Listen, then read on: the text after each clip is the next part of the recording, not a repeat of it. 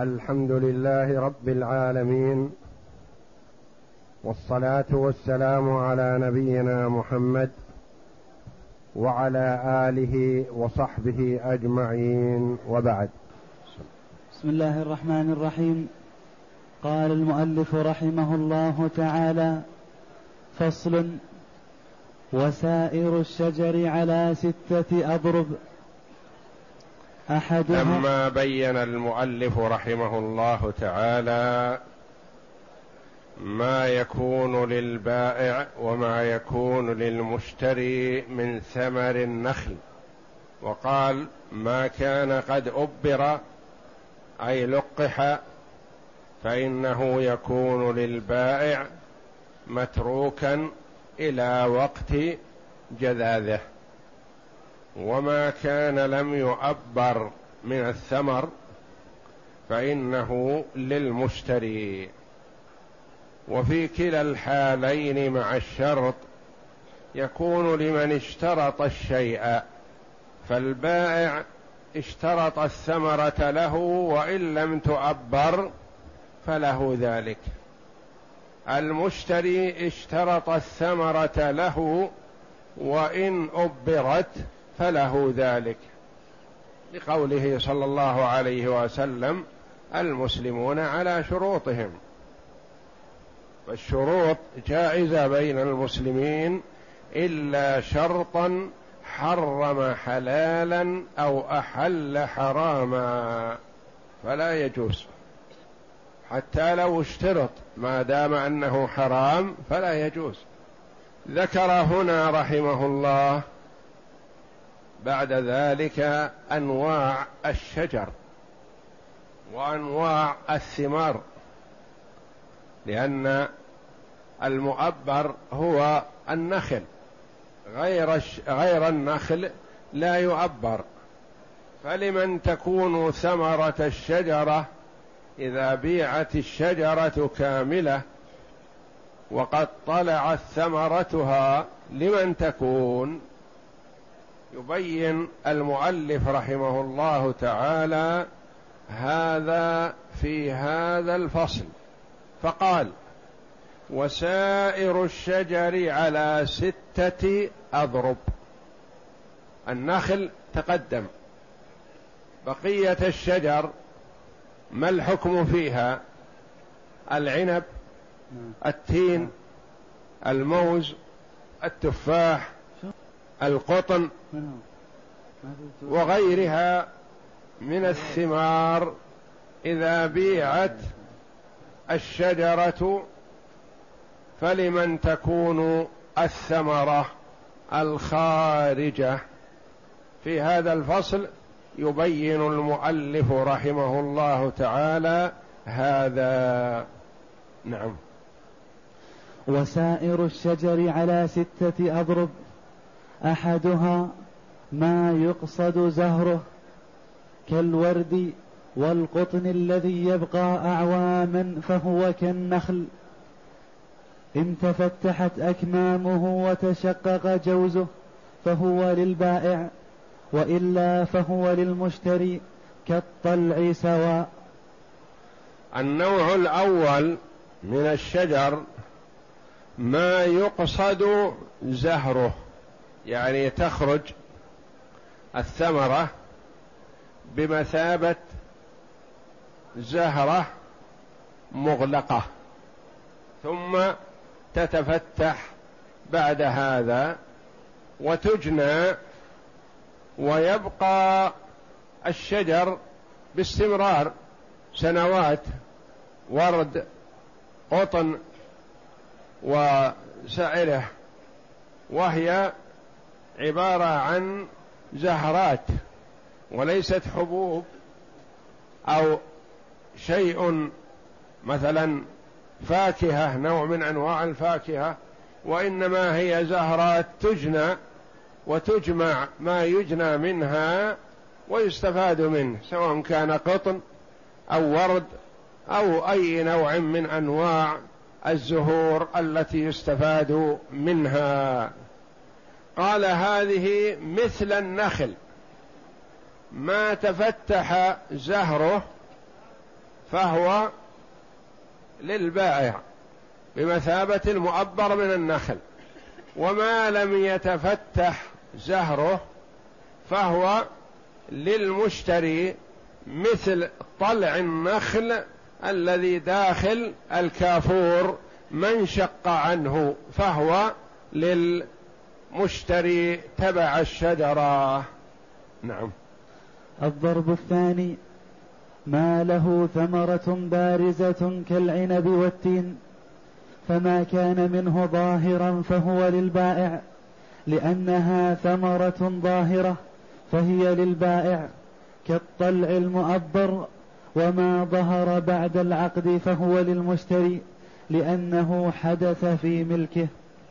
الضرب الثاني ما ليس كالزهر ولا وليس كالنخل في الكافور وليس مغلف بغلاف ينفتح عنه. من أول مرة ينشأ حبيبات صغيرة ثم تكبر شيئا فشيئا. مثاله العنب. والتين. ليس شيئا يتفتح وإنما تنشأ حبيبات ثم تنمو شيئا فشيئا. ما ثمرته ما ثمره بارزة يعني نفس الثمرة تخرج ثم تنمو. كالعنب والتين. فما كان ظاهرا إذا بيع البستان وعناقيد العنب بارزة إلا أنها صغيرة وخضراء ولا يستفاد منها في الحال. يقال هذه للبائع لأنها خرجت فهي بمثابة النخل المؤبر لأن هذا ظهرت ثمرته. بيع اليوم وليس فيه ثمر. بعد أسبوع أو عشرة أيام بدأت الحبيبات تظهر. هذه لمن تكون؟ للمشتري لأنها من نتاج ملكه ولم يعمل فيها البائع شيئا. هذا النوع الثاني. نعم. الثالث ما له قشر لا يزال إلا عند الأكل كالرمان والموز فهو للبائع. إن كان ظهر لأن قشره من مصلحته فهو كأجزاء الثمرة. النوع الثالث ما له قشر لكن يستمر القشر إلى وقت الأكل منه لأنه لو أزيل القشر عنه لخرب. ومن خلق الله له أن يحفظه قشره يبقى مثل الرمان ومثل الموز هذه الأشياء فيها قشر والقشر قد ينفتح لكن متى؟ عند الاستواء أحيانا. وقد لا ينفتح ومن صلاحه وفائدته ألا ينفتح قشره. إذا انفتح قشره تعرض للفساد والخراب. فهو للبائع ما دام ظهرت عناقيد وحبات الرمان وحب أعواد الموز فهذا ما دام ظهر للبايع بمثابة النخل المؤبر. باعه اليوم وليس فيه علامات ظهور ثمرة. بعد أسبوع برزت أعواد الموز مثلا وحبات الرمان حينئذ تكون هذه للمشتري لأنها نتاج ملكه. فيها قشر لكن القشر هذا ما ينفتح. نعم. الرابع ما له قشران كالجوز واللوز فهو للبائع بنفس الظهور لأن قشره لا يزايله في الغالب إلا بعد جذاذه فهو كالرمان. النوع الرابع من أنواع الشجر ما له قشران. الموز والرمان له قشر واحد. هذا له قشران. لكن كلهن يستمر معه ما دام في شجرة حتى يجنى. ثم حينئذ يتصرف في القشر. يزال أو يبقى معه يحفظه. هذا مثل ما سبق. إذا كانت الحبات قد ظهرت وبدت فهي للبايع. وإن كانت ظهرت بعد البيع فهي للمشتري البستان. نعم. وقال بعض أصحابنا إن تشقق قشره الأعلى فهو للبائع وإلا فهو للمشتري. لأنه لا يدخر في قشره الأعلى بخلاف الرمان.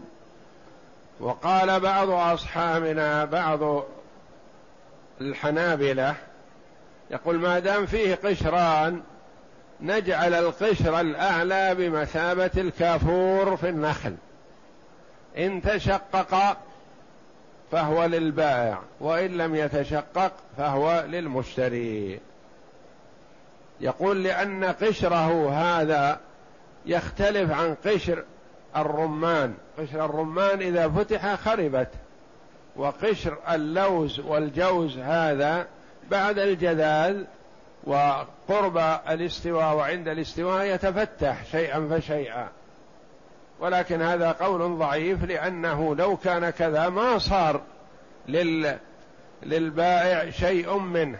لأنه غالبا لا يتفتح إلا إذا جذ ونشف يبدأ فيها التفتح ثم يزال القشر الأعلى. فالأولى والأقرب أنه مثل الرمان والموز سواء كان في قشر واحد كالرمان والموز أو فيه قشران كاللوز والجوز. نعم.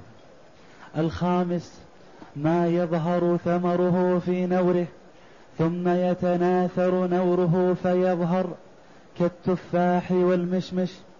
فما تناثر من نوره فهو للبائع وما لم يتناثر فهو للمشتري.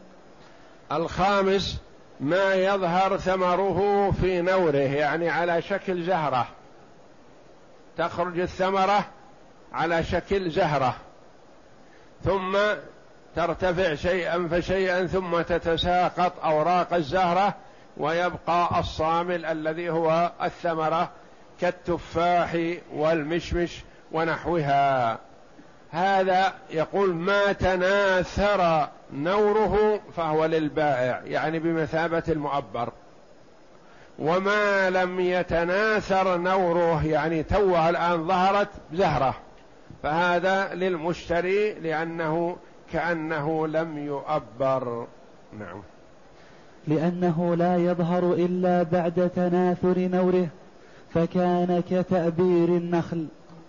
نعم. ويحتمل أنه للبائع بظهور نوره لأن استتار الثمرة بالنور كاستتار ثمرة النخل بعد التأبير بالقشر الأبيض. يقول ويحتمل أنه للبائع بعد ظهور نوره. إذا ظهرت الزهرة وإن لم تتساقط لأن الثمرة فيها فهي عبارة كأن الثمرة ظهرت كاستتار ثمرة النخل بعد التعبير بالقشر الأبيض لأن آه، ثمرة النخل أولا مستترة بالكافور ثم تستتر بقشر أبيض خفيف يتساقط ويثبت آه، الطلع الثمرة. فيقول إن هذا إذا ظهر نوره يكون للبائع مثل ظهور ثمرة النخل. والأول هو المقدم في المذهب بأنه إن تساقط نوره فهو للبا... لل... إن تساقط نوره فهو للبايع وإن لم يتساقط بل بقي فهو عبارة كأنه مستتر فيكون للمشتري. نعم. السادس ما يقصد ورقه كالتوت فيحتمل أنه للمشتري بكل حال قياسا على سائر الورق ويحتمل أنه إن تفتح فهو للبائع وإلا فهو للمشتري لأنه ها هناك الثمر. النوع السادس التي قال الأنواع ستة ما يقصد ورقه يعني هو الثمرة في الورق والورق مقصود يستفاد منه. مثل ورق التوت. يقول هذا الظاهر أنه للمشتري بكل حال لأنه هذا مستمر معه. وليس شيئا تولاه البائع ثم باعه وإنما هذا مثل الغصن ونحوه. مقصود الورق و وكل ما ذهبت الورقة خرج بدلها وهكذا. فهذا قال الظاهر أنه للمشتري بكل فهو للمشتري لأنه عبارة كأنه اشترى هذا الظاهر وهذا الحاضر وهذا لا ينضبط. لأن لو قلنا هذا الورق للبايع إلى متى؟ ياخذ الورق يظهر ورق آخر. وهكذا باستمرار ورق التوت ونحوه يظهر الورق. فهو للبائع ويحتمل أنه إن تفتح الثمر الذي فيه فهو للبائع وإلا فهو للمشتري. وهذه الأنواع الستة كلها يقول هذا للبائع وهذا للمشتري كلها إذا لم يحصل شرط. أما إذا اشترى الرجل البستان من نخيل وثمار وسائر أنواع الثمار فيه وقد أينعت أو تفتحت أو أزهرت واشترطها المشتري قال أنا أشتري وإذا اشتريت فليس لك من البستان شيء. فصار البائع له رغبة في البيع فقال نعم أنا أبيع لك البستان بما فيها الآن. فإنها كلها تكون للمشتري. ومثل ذلك العكس. لو قال البائع مثلا أنا أبيع عليك البستان لكنه على وشك الآن يطلع الثمر. وأنا اشرأبت نفسي ونفس أولادي إلى ثمر هذا البستان فثمرة هذه السنة لنا. اللي طلع واللي ما طلع كله لنا. وأنت تأخذ ثمرته في السنة القادمة إن شاء الله. فرضي المشتري بذلك كان حريص على الشراء أو راغب في أن يتولاه البايع هذه السنة ويأخذ ثمرته فوافق المشتري على ذلك صح. لأنه إذا شرطها البائع صارت للبائع وإن شرطها المشتري صارت للمشتري. وإذا سكت عنها فهذا التفصيل الذي معنا. ولمن جهل الحال الخيار. الشخص مثلا اشترى بستان. قد أينعت ثماره ورغب في الشراء وحرص من أجل هذه الثمار التي اشتاق إليها. فلما كتبوا المبايعة قال البايع للمشتري لا تتعرض شيء من الثمر لأن الثمر هذا لي. قال لا يا أخي أنا اشتريت شريت خشب أنا ما اشتريت إلا بالثمر هل أنا أشوف؟ قال لا. قال أنا ما علمت. ولا وأجهل الحال وأجهل العرف السائد إن البائع إذا باع ثمرة قد أينعت أو بدا بدا فيها الثمار أنها تكون للبائع. ما ما عندي خبر من هذا. أنا متوقع وجازم أني شار البستان بثمره. فإذا جهل الحال ومثله يجهل ذلك فله الخيار. إن شاء أمضى البيع وصبر وأخذ البائع الثمرة وإن شاء أخذ قيمته وألغى البيع وإلا فالثمرة للبايع لأن النبي صلى الله عليه وسلم حكم بها للبايع لكن من جهل الحال فله الخيار ولا يقال يعطى الثمرة لأنه جاهل بالحال لا يقال يعطى ثمنه لأنه اغتر وظن أن هذا الثمر له فإذا به لغيره فإذا رغب في ثمنه يعطى ثمنه ولا يلزم. إذا كان مثله يجهل ذلك. فصل. وإذا اشترى شجرا عليه ثمرة للبائع لم يكلف نقلها إلى أوان جذاذها لأن نقل المبيع على حسب العادة. ولهذا لو اشترى متاعا ليلا لم يكلف نقله حتى نقله كله نقله. لم يكلف نقله حتى يصبح لأنها مفعول به. لم يكلف هو. نقله مفعول به. لم وإذا اشترى شجرا عليه ثمرة للبايع. الرجل اشترى البستان. فيه نخل مؤبر. لمن يكون هذا الثمر؟ للبايع. وفيه عنب قد بدا صلاحه وظهر وفيه كذا وفيه كذا فيه أنواع الفواكه اشتراه فإنه يبقى إلى وقت جذاذه. ما يقول المشتري ثمارك هذه ما هي مصلحتي في سقيها؟ خذها يا أخي جلها نقول لا إذا جلها الآن فسدت عليه.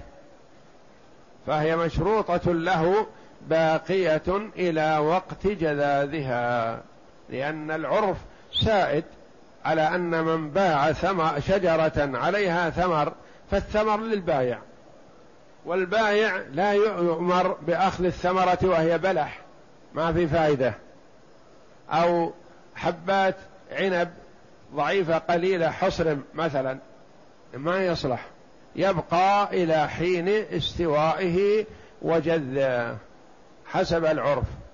ثم مثل تمثيل يقرب هذا للأذهان. قال من اشترى متاعا اشترى دار بالليل اشتراها في الليل وفيها متاع للبايع فيها أثاث للبايع سينقله فرش وملابس وأمتعة وأشياء منقولة أدوات ما يقال له ما يحل لك تبقيها في ملك غيرك ساعة. انقلها في الليل انقلها الآن. يقول لا العرف سائد على أن من باع دارا وفيها متاع أنه ينقله حسب العادة وحسب العرف. ينقله في وقت موسع. ولا يضطر إلى نقلها في الحال. لكن تلك الثمار مثلا استوت وأينعت قال لا أتركها زيادة شهر بعد لأنه أجود لها. هل يقر؟ لا لأنها انتهى وقتها. العرف أنها تخرف مثلا ف أو تجد على حسب العرف مثلا. فإذا كان هكذا فيتركها إلى هذا الوقت وما زاد فلا. ولو باع متاعا كثيرا في دار لم يكلف تفريغها إلى إلا على العادة ولا يلزمه جمع دواب البلد لنقله دفعة واحدة. فإذا بلغ ولو باع متاعا كثيرا في دار مثلا شخص عنده مستودع مملوء بالأطعمة الرز والسكر والبر وغيرها. باع الأطعمة التي في المستودع. تم البيع. اتفقوا على القيمة كذا وكذا. وسلم المشتري القيمة.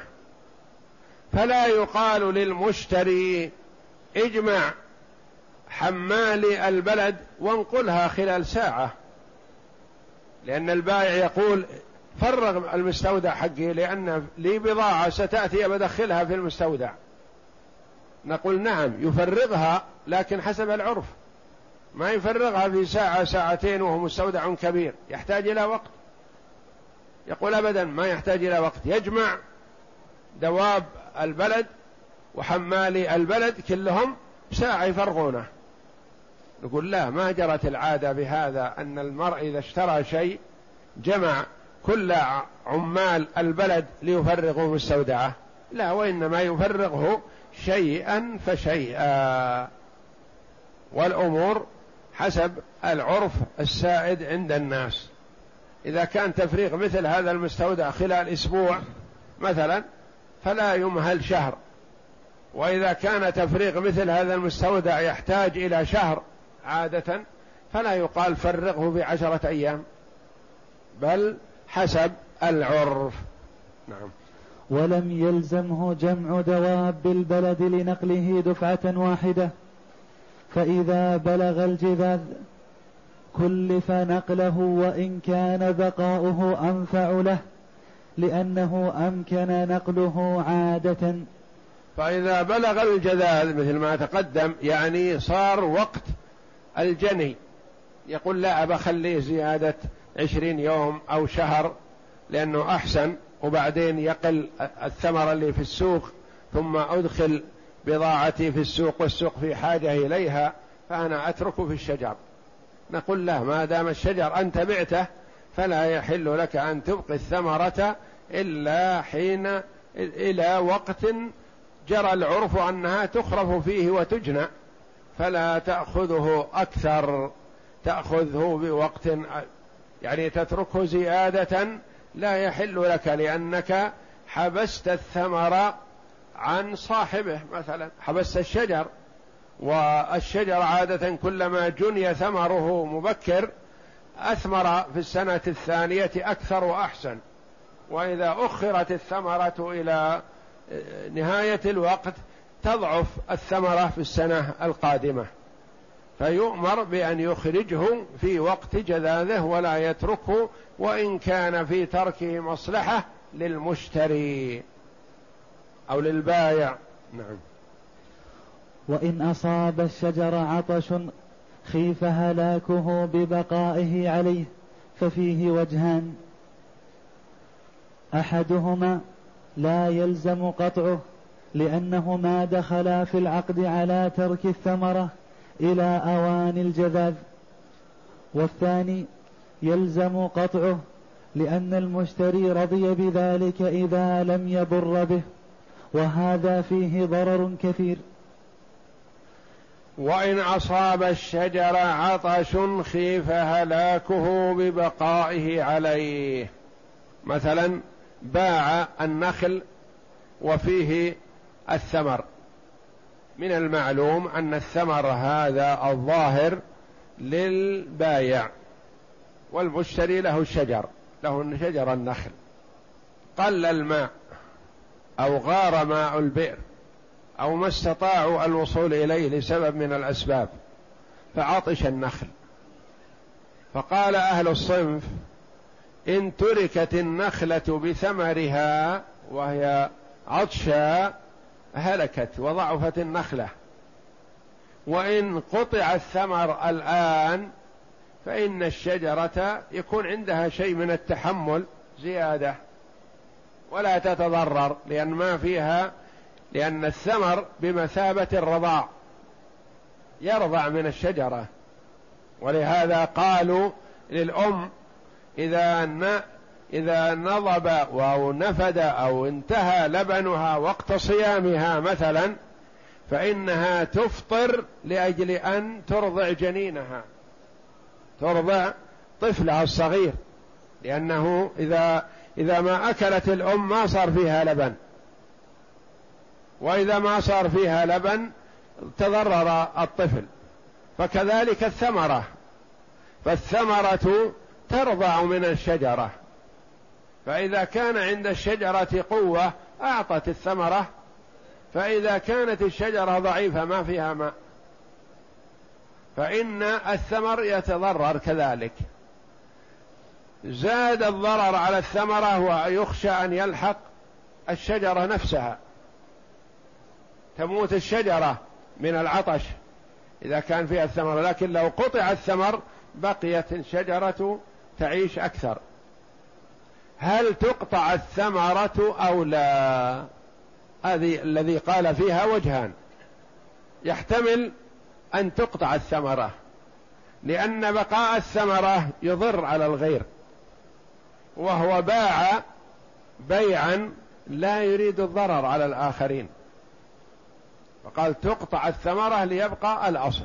القول الآخر وهو الذي قدمه الأول أنه يبقى تبقى الثمرة. لأنهم اتفقوا على هذا فما يمكن أن يحمل الضرر صاحب الثمرة فقط. يقال قطع ثمرتك وأرمها لعل النخل تعيش. يقول خلها جميع تعيش معا أو تموت معا. كلنا معرضون لهذا فما يصلح أنكم ترغمونني بقطع ثمرتي تتلف لأجل أن يعيش شجر فلان.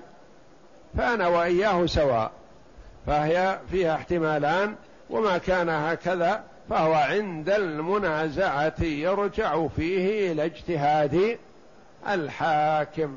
كما قال العلماء رحمهم الله اجتهاد الحاكم يرفع الخلاف. لمصلحته فله ذلك وإن أضر بصاحبه لأنه رضي بالضرر لعلمه أنه لا بد من السقي. وإن سقي لغير وإن سقى لغير مصلحته لم يمكن منه لأنه سفه. وإن أراد أحدهما سقي ما له لمصلحته فله ذلك. قد يكون السقي لمصلحة الثمرة وقد ويتضرر الأصل وقد يكون العكس. السقي لمصلحة الشجرة والثمرة تتضرر بالسقي في هذا الوقت لأنه في بعض الأوقات إذا سقيت الشجرة تحات ثمرها سقط. أراد أحدهما أن يسعى في مصلحة حلاله. مثلا صاحب الشجر والثمرة ما له منها شيء. يقول أريد أن أسقي الشجر الآن من أجل يتقوى للطلع في السنة الجاية. يقول له صاحب الثمر يا أخي لا تسقي. إذا أسقيت تساقطت ثمرتي اصبر على السقي حتى آخذ ثمرتي. يقول ما علي منك. أنا يهمنا الأصل يهمنا الشجر. أبا أقوم عليه. وأنت وثمرتك ما يهمني. فتخاصما إليك فماذا أنت قائل؟ يقول إن كان لأحدهما مصلحة في فعله فهو ما يمنع من مصلحته أنه حلاله ويسعى في تنميته. وأما إذا لم يكن فيه مصلحة وإنما يريد أن يضار صاحبه فلا يقر على هذا. مثلا عند بدو الصلاح جرت عادة الفلاحين أنهم يمنعون الماء عن الشجر حتى ينمو ويصلح. فإن سقي في هذا الوقت تضررت الثمرة. فأراد صاحب الشجر أن يسقي يقول ليتقوى لطلع السنة الجاية. نقول نسأل أهل الصنف. المشتري مشتري الشجر يريد أن يسقي. والصاحب الثمرة يريد أن يمنعه من السقي لا تتضرر ثمرته. هل لمن أراد أن يسقي فائدة في سقي هذا أو لا؟ أو مضارة لصاحبه؟ قالوا مثلا نعم له فائدة. فائدته أكثر. يستفيد. إذا سقي الشجر في هذه الأوان مثلا تخرج ثمرة السنة الجاية جيدة. فهو يستفيد. ومن المعلوم أنه إذا سقي الآن تضرر الثمر شيء من الضرر. نقول لمن لصاحب الأصل أن يسقي شجره ما دام له مصلحة في السقي. قال أهل الصنف لا الوقت هذا لا مصلحة في السقي. وضرره كبير على صاحب الثمرة. والشجرة ما فائدة في سقيها الآن. لا تستفيد شيئا. نمنع صاحب الشجر من السقي حتى لا يتضرر صاحب الثمرة بدون أن يستفيد هو شيئا. ومثل ذلك كذلك العكس. لو مثلا كان السقي يفيد الثمرة فقال صاحب الثمرة أنا أريد أسقي وأكثر الماء لفائدة الثمرة. فقال صاحب الأصل صاحب البستان لا يا أخي تتعب. الماء وكثرته يتعب الأصل يتعب الشجر يضرها. نقول نرجع إلى أهل الصنف. إن قال أهل الصنف إن السقي يفيد الثمرة فله أن يسقي ولو تضرر صاحبه. وإن قالوا لا لا يفيد الثمرة وإنما يضر بالشجرة. نقول إذا يمنع من السقي. فصل. وإذا باع أرضا بحقوقها دخل ما فيها من غراس وبناء في البيع وإن لم يقل بحقوقها ففيه وجهان. أحدهما يدخل أيضا لأنه متصل بها للبقاء فهو كأجزائها. والثاني لا يدخل لأن الأرض اسم للعرصة دون ما فيها. وإن قال بعتك هذا البستان دخل الجميع في البيع لأن البستان اسم للأرض ذات الشجر. قول فصل وإذا باع أرضا بحقوقها دخل ما فيها من غراس وبناء في البيع. إذا قال لك إذا قال مثلا أنا أريد أن أبيع هذه الأرض وأنت تريد الشراء. قلت أنا أشتري الأرض بحقوقها. قال نعم أنا أبيع عليك هذه الأرض بحقوقها. وفيها شجر وفيها بناء وفيها قباب. ثم لما باع عليك جاء وأراد أن ينقل الشجر. قال أنا عندي أرض جديدة أبى أنقل النخل هذا والشجر أحطه في أرض الجديدة لأني بيع عليك أرض. فهل له ذلك؟ لا ليس له ذلك. لأنه باع الأرض بحقوقها. إذا قال أبيع عليك هذه الأرض قلت له بحقوقها؟ قال لا أنا أبيع عليك أرض فقط. ثم اتفقتم على البيع. ثم بعد نهاية البيع جاء بمعاوله وعماله يريد أن ينقل النخل. فهل له ذلك؟ نعم له ذلك. لأنه قال أنا أبيع عليك الأرض فقط ما أبيع عليك الأرض بحقوقها. وأنت لك أرض أما الشجر لي. القباب والصنادق هذه والمح... والحظاير كلها بنقلها أنا بعت عليك أرض فقط. فله ذلك. إلا إن قال بحقوقها فإنه يشمل. كل ما عليها. أو قال بي عليك هالبستان مثلا. فيشمل كذلك الشجر والحظاير والصنادق وغيرها لأن البستان اسم للموقع ككل. لكن إذا قال أبيع عليك هذه الأرض مئة متر في مئة متر فله أن ينقل ما عليها من شجر وغيرها. يعني إذا قال بحقوقها شمل الجميع. وإذا لم يقل بحقوقها قال ففيه وجهان. هل يشمل أو لا يشمل؟ قيل يشمل لأنه اشترى المشاهد. وقيل لا يشمل لأنه اشترى الأرض فقط ولم تدخل الحقوق الأخرى بل الحقوق الأخرى للبايع. نعم.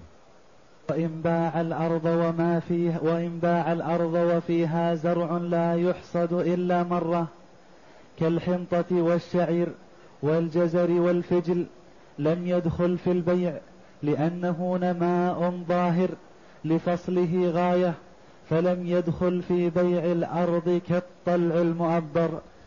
وإذا باع الأرض وفيها زرع الزرع ما تعرض له سابقا الآن يبينه. باع أرض شاسعة واسعة وفيها زرع. هذا الزرع قد نبت لكنه ما استوى ما يحصد الآن. وسكتوا عنه. ما اشترطه هذا ولا هذا فإنه يكون لمن؟ يكون للبايع. مثل ثمرة النخل المؤبرة تكون للبايع. مبقا إلى وقت أخذه. هذا إذا كان مما يؤخذ مرة واحدة لأن في أشياء تؤخذ مرة واحدة وأشياء تؤخذ مرات.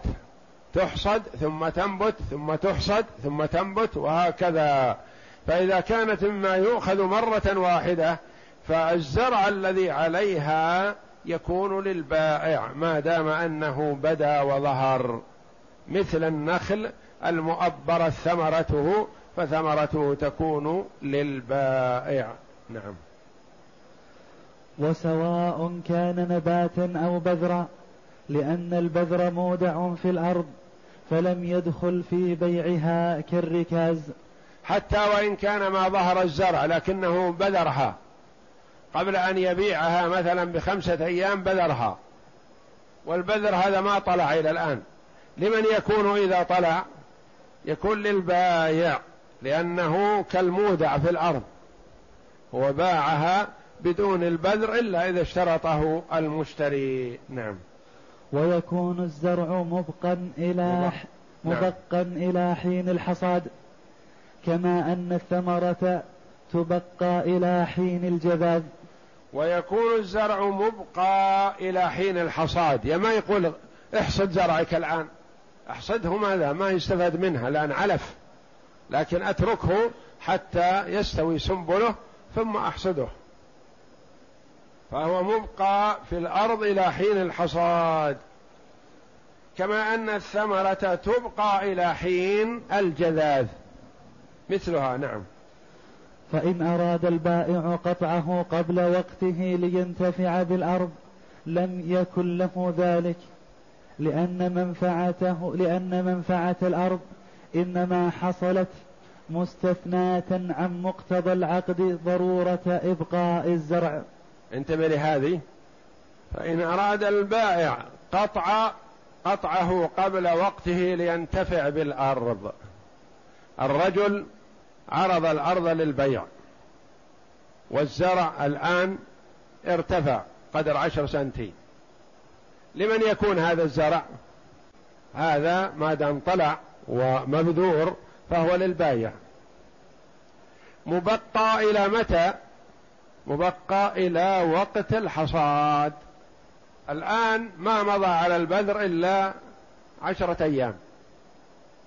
باقي على وقت الحصاد مثلا خمسة أشهر. مثلا. يقول البائع مثلا أنا زارع الأرض هذه شعير. والشعير هذا سيبقى في الأرض لخمسة أشهر. أنا ما أنا بحاجة إلا الشعير. وقيمة زهيدة. لكن أبا أحصده كله وأنبش الأرض ثم أزرعها بر. أو أزرعها بطاطس. أو أزرعها بصل. لأن هذا أكثر فائدة. يوقفها المشتري يقول لا أصبر يا أخي تصرف في أرضي؟ قال ما تصرف في أرضي أرضك لك لكن أنا لي الانتفاع بهذه الأرض خمسة أشهر فأنا أشيل الزرع الحالي وضع بدله لمدة خمسة أشهر وإذا تمت خمسة أشهر استلم أرضك. هل له ذلك أو لا؟ لا ليس له ذلك لأن ليس له الانتفاع بالأرض إلا فيما فيها. حماية وحفظا لملكه. أما كونه يخرب حلالها الحالي ويريد أن يضع فيها شيء آخر جديد نقول لا ما من مصلحته ما من حقك. هذا معنى قول المؤلف فإن أراد البائع قطعه قبل وقته لينتفع بالأرض. يقول بقطع الشعير هذا ما في فائدة أريد أن أغرسها بطاطس والبطاطس يكفي فيها أربعة أشهر. وبعد الأربعة أشهر استلم أرضك. نقول ليس له ذلك لأن ليس له آه، حجز الأرض إلا فيما كان موجودا من قبل. فتقدرت ببقائه كما لو باع دارا فيها متاع لا ينقل في العادة إلا في شهر فيكلف نقله في يوم لينتفع بها في بقيته. فتقدرت ببقائه كما لو باع دارا فيها متاع لا ينقل في العادة إلا في شهر. مثله يعني المتاع في الدار مثل الزرع في الأرض. يعني باع هذا المستودع كما تقدم لنا وهذا المستودع مملوء بالبضائع. جرى العرف أن مثل هذا يسمح له بنقله لمدة شهر. جرى العرف على أن نقل هذه البضائع بهذه الكثرة لمدة شهر. هذا الذي باع المستودع مثلا وينقل البضاعة أراد نقل البضاعة في يوم سهر عليها ليل نهار ونقلها في يوم واحد وجاب بضاعة أخرى بدلها وخزنها في المستودع. قال أنا المستودع هذا لأستغله لمدة شهر. لكني عجلت النقل لأجل أستفيد منه مرة أخرى. هل له ذلك؟ يخزن في ملك غيره؟ لا.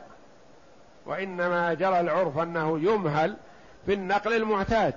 لكن لو كلف نفسه ونقل ما ينقل في شهر نقله في يوم فلا يستلم المستودع ويستمر ينتفع به لمدة 29 يوم وليس له فيه بضاعة.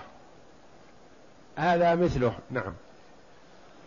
والحصاد على البائع وعليه إزالة ما يبقى من عروقه المضرة بالأرض وتسوية حفره لأنه حصل بفعله لاستصلاح ملكه.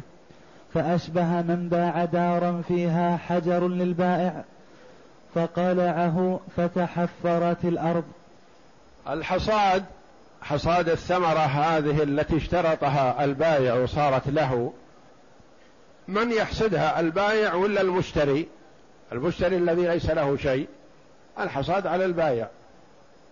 بعدما حصد بطبيعة الحال جرت العادة على أن الفلاحين بعد الحصاد يأتون بشيء يسوي الأرض حتى ما تبقى حفر.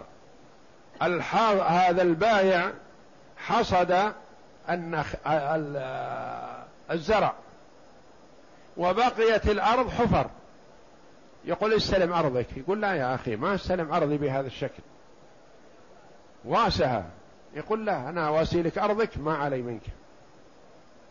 الأرض أنت تتولاها. من يتولى مواساتها؟ البايع الذي حفرها لأخذ ثمرته. حفرها يلزمه يعودها كما كانت. مثل ما لو باع دارا وفي هذه الدار أحجار. أو أرضا واسعة وفيها أحجار بعضها في الأرض وبعضها بارز. واشترط البائع أن الأحجار هذه له. فنقل البائع هذه الأحجار فبقيت الأرض محفرة. ألا يلزمه مواساتها وتسليمها كما كانت؟ يلزمه ذلك. فكذلك صاحب الثمرة بعدما يأخذ ثمرته عليه أن يسوي الأرض. نعم. وإن اشترطها المشتري في البيع كانت له كالثمرة المؤبرة ولا تضر جهالته. لأنه دخل في البيع تبعا للأرض فأشبه الثمرة بعد تأبيرها. وإن اشترطها المشتري في البيع يعني هذه الثمار أو الزروع أو الأحجار أو أي شيء مما تقدم المشتري اشترطها. قال البذر الذي بذرته أمس أو قبل أسبوع هذا لي. فرضي البائع بهذا هل يصح؟ أو يقال إنه اشترط شيء مجهول. لا نقول المجهول هذا يتسامح فيه لأنه تبعا لشيء معلوم. جاء مثلا واطلع على هذه الأرض وجد فيها أحجار. البارز منها حجر جيد ويستفاد منه في أمور كثيرة. واللي مختفي بالأرض ما يدرى عنه. أهو حجر نظيف يستفاد منه أم هو حجر تالف؟ لا قيمة له. فاشترى الأرض بالحجارة التي فيها. الظاهر بين والخفي لا يدرى عنه. هل الجهالة بما خفي يضر بالبيع أم لا؟ لا لا يضر بالبيع لأن المجهول هذا تبعا للمعلوم. نعم. وإن لم يعلم المشتري بالبذر فله الخيار لأنه عيب في حقه. لما يفوت عليه من نفع الأرض. فإن قال البائع أنا أحوله على وجه لا يضر وفعل سقط الخيار لزوال العيب.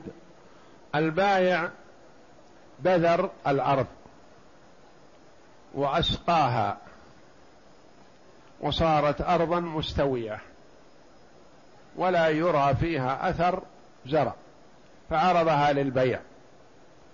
فجاء المشتري فأعجبته الأرض أرض مستوية مثل الكف فاشتراها. فبعد شرائه إياها بيوم أو يومين أو أسبوع بدأ الزرع ظهر. قال ما هذا؟ قال البائع هذا زرع لي أنا باذرها قبل أبيع عليك. قال لا يا أخي ما شريت منك أرضا. أنت زارعها. أنا اشتريت الأرض على أساس أنها تكون لي من الآن. أما أشتري أرض أقابلها خمسة أشهر أو أكثر من ذلك حتى تحصد زرعك اللي الآن توه طالع لا. نقول لمن جهل الحال الخيار. جهل الحال وأصبح له الخيار. البائع حريص على البيع. قال الآن أنا أحرث الزرع هذا كله وأبعده. والأرض أرضك. ليس له خيار. ما دام أنها صارت الأرض ستعود اليه كما توقعها فلا خيار له. نعم. وإن اشترى نخلا ذات طلع مؤبر لم يعلم تأبيره فله الخيار أيضا. مثال كذلك. اشترى نخل بادي فيه الطلع. فاشتراه على نية أن الطلع هذا له. فلما ركز النظر وإذا النخل مؤبر قبل عشرة أيام يقول أنا اشتريته على نية أنا أعرف أنه المؤبر للبايع لكن أنا اشتريته أظن أنه لم يؤبر فأنا أريد الثمرة لي. فإذا بالثمرة تكون للبائع وأنا ماذا أستفيد؟ أسقي الشجر سنة ما أجني منه ثمرة؟ لا. نقول لمن جهل الحال الخيار. إذا كان أنه يجهل أنه مؤبر وتبين أنه مؤبر ليس له فله الخيار. وإن بذل البائع قطعه لم يسقط الخيار لأن الضرر لا يزول بقطعه لأنه يفوت عليه ثمرته عاما. هذا بخلاف الزرع. المؤبر قال البايع مثلا أنا أقطعه ولا أريد أنا ثمرة قال لا يا أخي ما هو بالضرر عليك أنت الضرر علي أنا. أنا أريد الثمرة لنفسي. فأنت تنازل عن الثمرة ما, ما في مانع. لكن تقول لا أبا ألزمك بالشراء أقطع الثمرة. تقول لا. لا تلزمني بالشراء تفسد علي وعلى نفسك الثمرة. إما أن تترك الثمرة لي حسب ما توقعت فبها لكن تفسدها علي وعليك لا. بخلاف الزرع فهو أصلا شرى أرض. ما فيها ثمرة ثم تبين أن فيها زرع فقال البائع أنا أحرث الزرع هذا كله وأزيله. نقول لا خيار حينئذ للمشتري لأن أرضه ستبقى كما كانت. بخلاف الثمرة فإذا قال البائع أنا أقطع الثمار كلها وأسلمك الشجر. نقول لا هذا لا يزيل خياره لأنك تحرمه من الثمرة لمدة سنة. إذا قطعت اتركها له ولا خيار له حينئذ يكون. والله أعلم. وصلى الله وسلم وبارك على عبده ورسول نبينا محمد وعلى آله وصحبه أجمعين.